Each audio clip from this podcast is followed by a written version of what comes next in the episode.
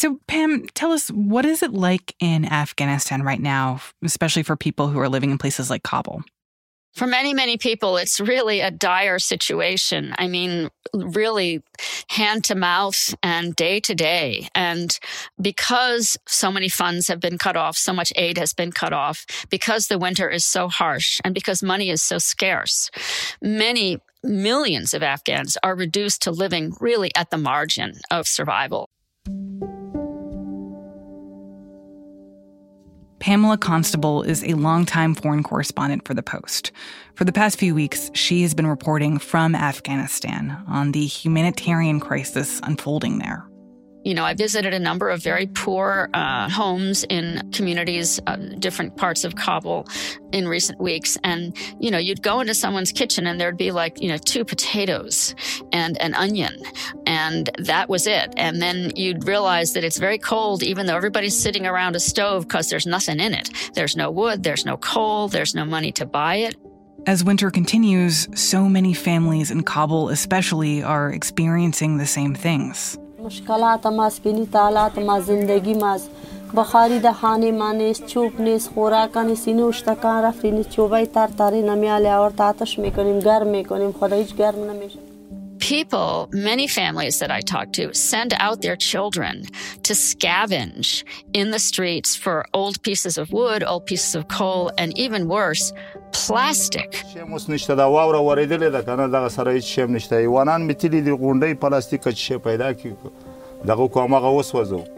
People use plastic to burn at night to keep warm, and it's extremely toxic, as I'm sure you know. But if it's all you've got, it's all you've got. From the newsroom of the Washington Post, this is Post Reports. I'm Martine Powers. It's Thursday, January 27th. Today, we're bringing you a picture of Afghanistan five months after complete U.S. withdrawal. And we're looking at why a hunger crisis is forcing the Western world to grapple with how to save lives without benefiting the Taliban.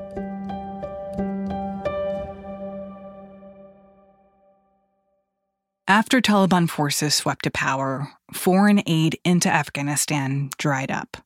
The international community worried that aid money would be misused by Taliban officials, so that money stopped coming. Banks stopped operating there, billions of dollars in Afghan assets were frozen, and things have gotten desperate. Freezing temperatures and frozen assets are a lethal combination for the people of Afghanistan. That's UN Secretary General Antonio Guterres. Babies being sold to feed their siblings, freezing health facilities overflowing with malnourished children, people burning their possessions to keep warm. But after several months of negotiations, the floodgates of foreign relief aid into Afghanistan have finally reopened. This month, the UN announced an appeal for more than $5 billion in emergency aid for Afghanistan. Our largest ever humanitarian appeal for a single country. And the Biden administration has committed $300 million. The assistance is essential to ramp up life saving food and agricultural support, health services, treatment for malnutrition, emergency shelter, water and sanitation, protection, and emergency education.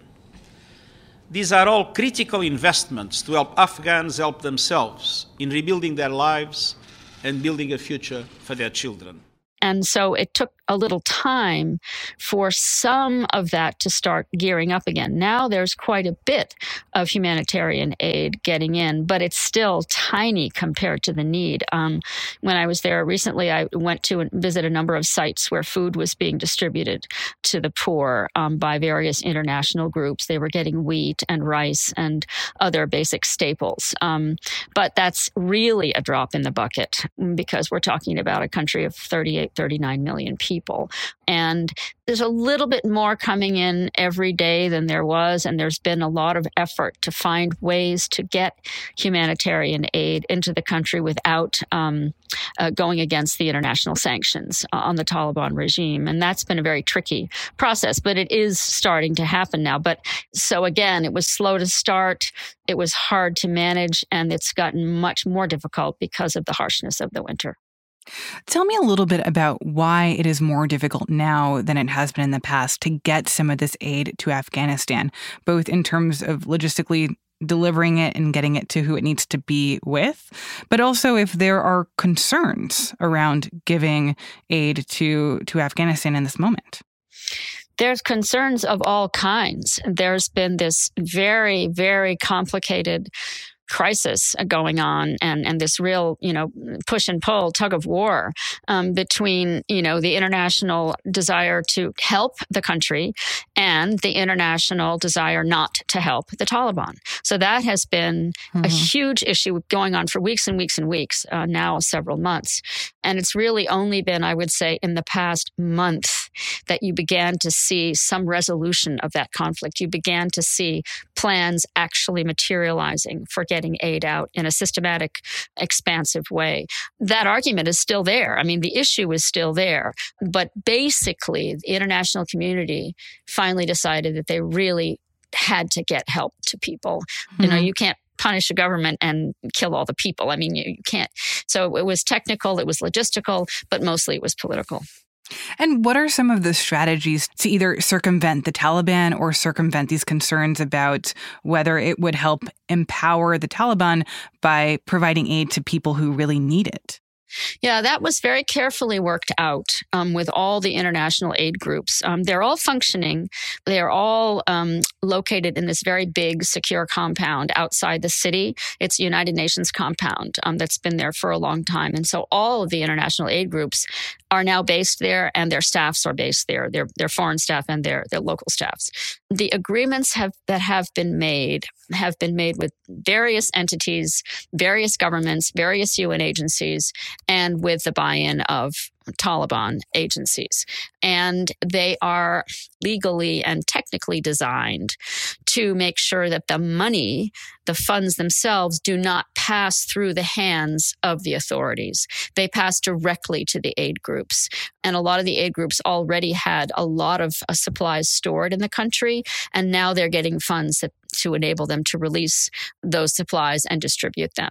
For example, um, the Biden administration issued some legal rulings that allowed um, for certain kinds of licenses for exports to be given an exemption from the sanctions so that those particular exports could be sent to the aid groups. It was all the effort was to sort of streamline and narrow the pattern of how the funds got there so that, um, at least in theory, they're not going through any official hands in Afghanistan. And is the concern that the Taliban, if they did have access to this aid money, that they would use it for themselves, that they would steal it, that the aid wouldn't get to where it was intended to go?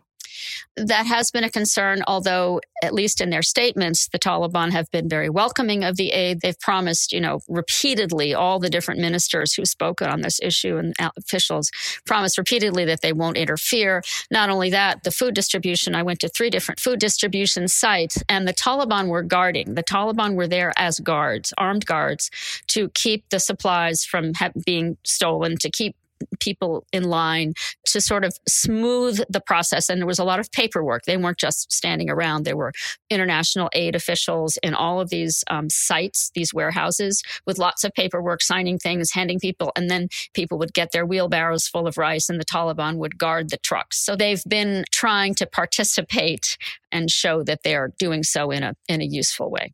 And I'm curious more about what the Taliban sees in all this and, and if they're worried about how this reflects on their leadership, that just a few months into taking back control of, of Afghanistan, the country is essentially facing a hunger crisis.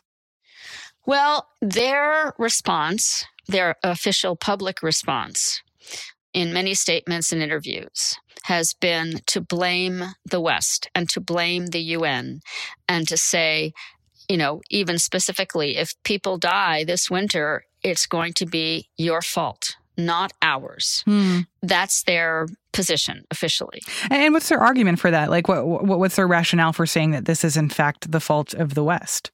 because all the money was cut off. Before the Taliban were in power and there was a civilian government, the government's budget was 75% supported by international foreign aid. That was cut off mm-hmm. with no notice. Not to mention the development aid, projects, contracts. The banks were all shut down. The local banking system was cut off from International Fund. Western Union was cut off. Everything was cut off money stopped circulating. And so people couldn't buy anything. People could barely even get a fraction of their savings out of the local banks because they had no more cash. The banks were, and they still are, allowing people to go once a week or every two weeks to collect very small amounts of money, either from their owed salaries or their personal accounts. But it's very scant compared to what would have been. In other words, there's no real economic circulation. There's no credit cards, there's no ATMs, there's no way for people to get money to use to spend to survive. So it sounds like the aid that is just kind of restarting to come into the country and being provided to, to many people in Afghanistan, that it's still not going to cover the massiveness of the need of the people who live there right now. And so how does that change? Like, what is, how does Afghanistan become more of a country that can sustain itself economically? That remains to be seen. Um, I think one has to wait until spring. You know, winter is always a very hard time in Afghanistan. People hunker down, people stay home. You know, much of the activity, the public activity just shuts down. Schools shut down, for example. A lot of public offices shut down. So in the spring, when people start sort of coming out, you know, of their very meager survivalist mode, which has been going on, you know, for, for many, many, many years. It's, I mean, harsh winters are not new and poverty is not new. It's one of the poorest half dozen countries in the world. This is not like Pakistan or Turkey or, you know, I mean, it, it is a very, very poor country to begin with. Um, but everyone feels that if we can just get through the winter, that's kind of the phrase, right? If we can just get through the winter, maybe things will start opening up. For example, international flights are starting to open up now. Uh, you can fly into um, Afghanistan and out of Afghanistan to several surrounding um, capitals and nearby countries countries. That's new. That's that's going to be a source of help. Uh, Western Union has started to function a little bit. You can send two or three hundred dollars, which is a lot of money in Afghanistan. I mean, that could a whole family could live on that for several months. So you're beginning to see other ways that people are going to be able, and people share. It's a it's a country where very families are very large, and everybody shares with each other, and everybody helps each other. So that that will also help.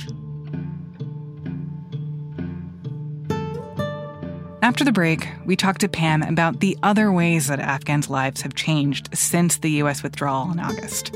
We'll be right back.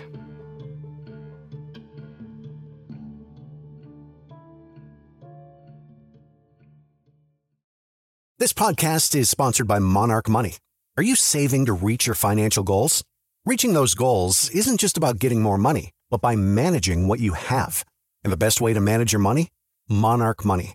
Monarch Money is a new kind of finance app that's intuitive, powerful, ad-free, and takes the headaches out of budgeting. Try it free when you go to monarchmoney.com slash podcast. Monarch puts all your accounts, investments, transactions, and finances at your fingertips. With a complete view of your finances, you'll gain insights on your spending and find new ways to save. Plus, Monarch lets you customize your dashboard, collaborate with your partner, set custom budgets and goals, and track your progress toward them. See why Mint users are turning to Monarch Money and loving it, and why the Wall Street Journal named Monarch Money the best budgeting app overall. Get a 30-day free trial when you go to monarchmoney.com slash podcast. That's M-O-N-A-R-C-H money.com slash podcast for your free trial. monarchmoney.com slash podcast.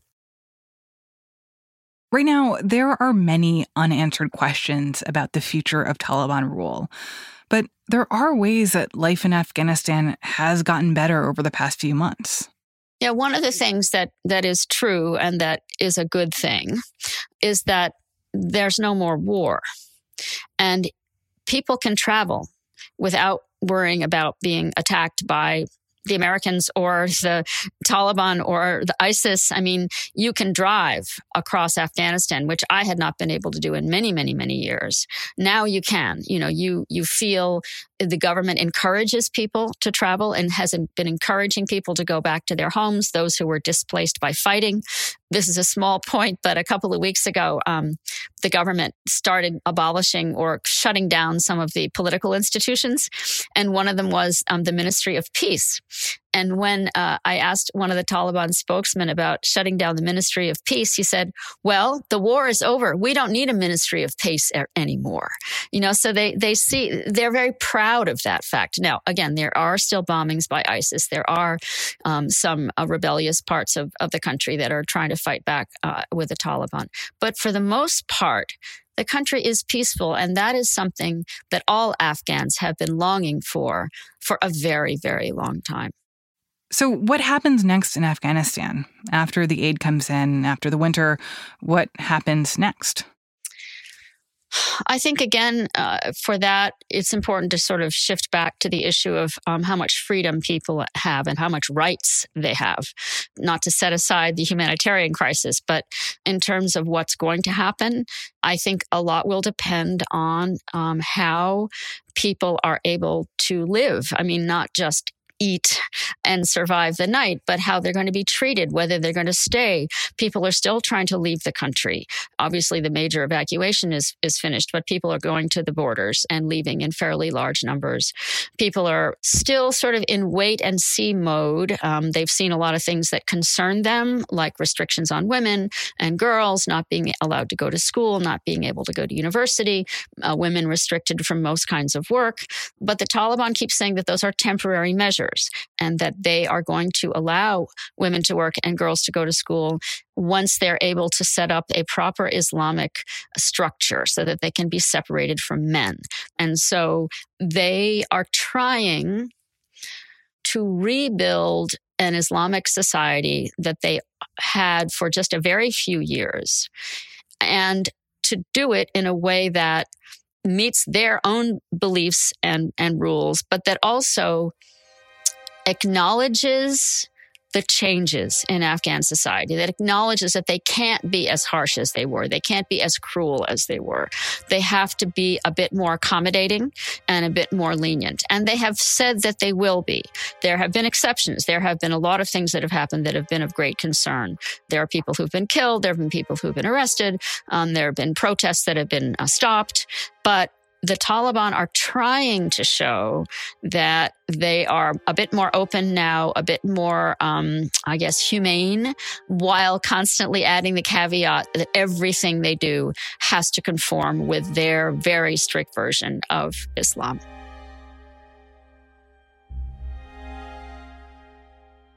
Pamela Constable is a foreign correspondent for The Post. Rennie Svirnovskiy produced this story. That's it for Post Reports. Thanks for listening. Today's show was mixed by Rennie Svirnovskiy and edited by Maggie Penman. A big thank you to Aziz Tassal for translations. I'm Martine Powers. We'll be back tomorrow with more stories from the Washington Post.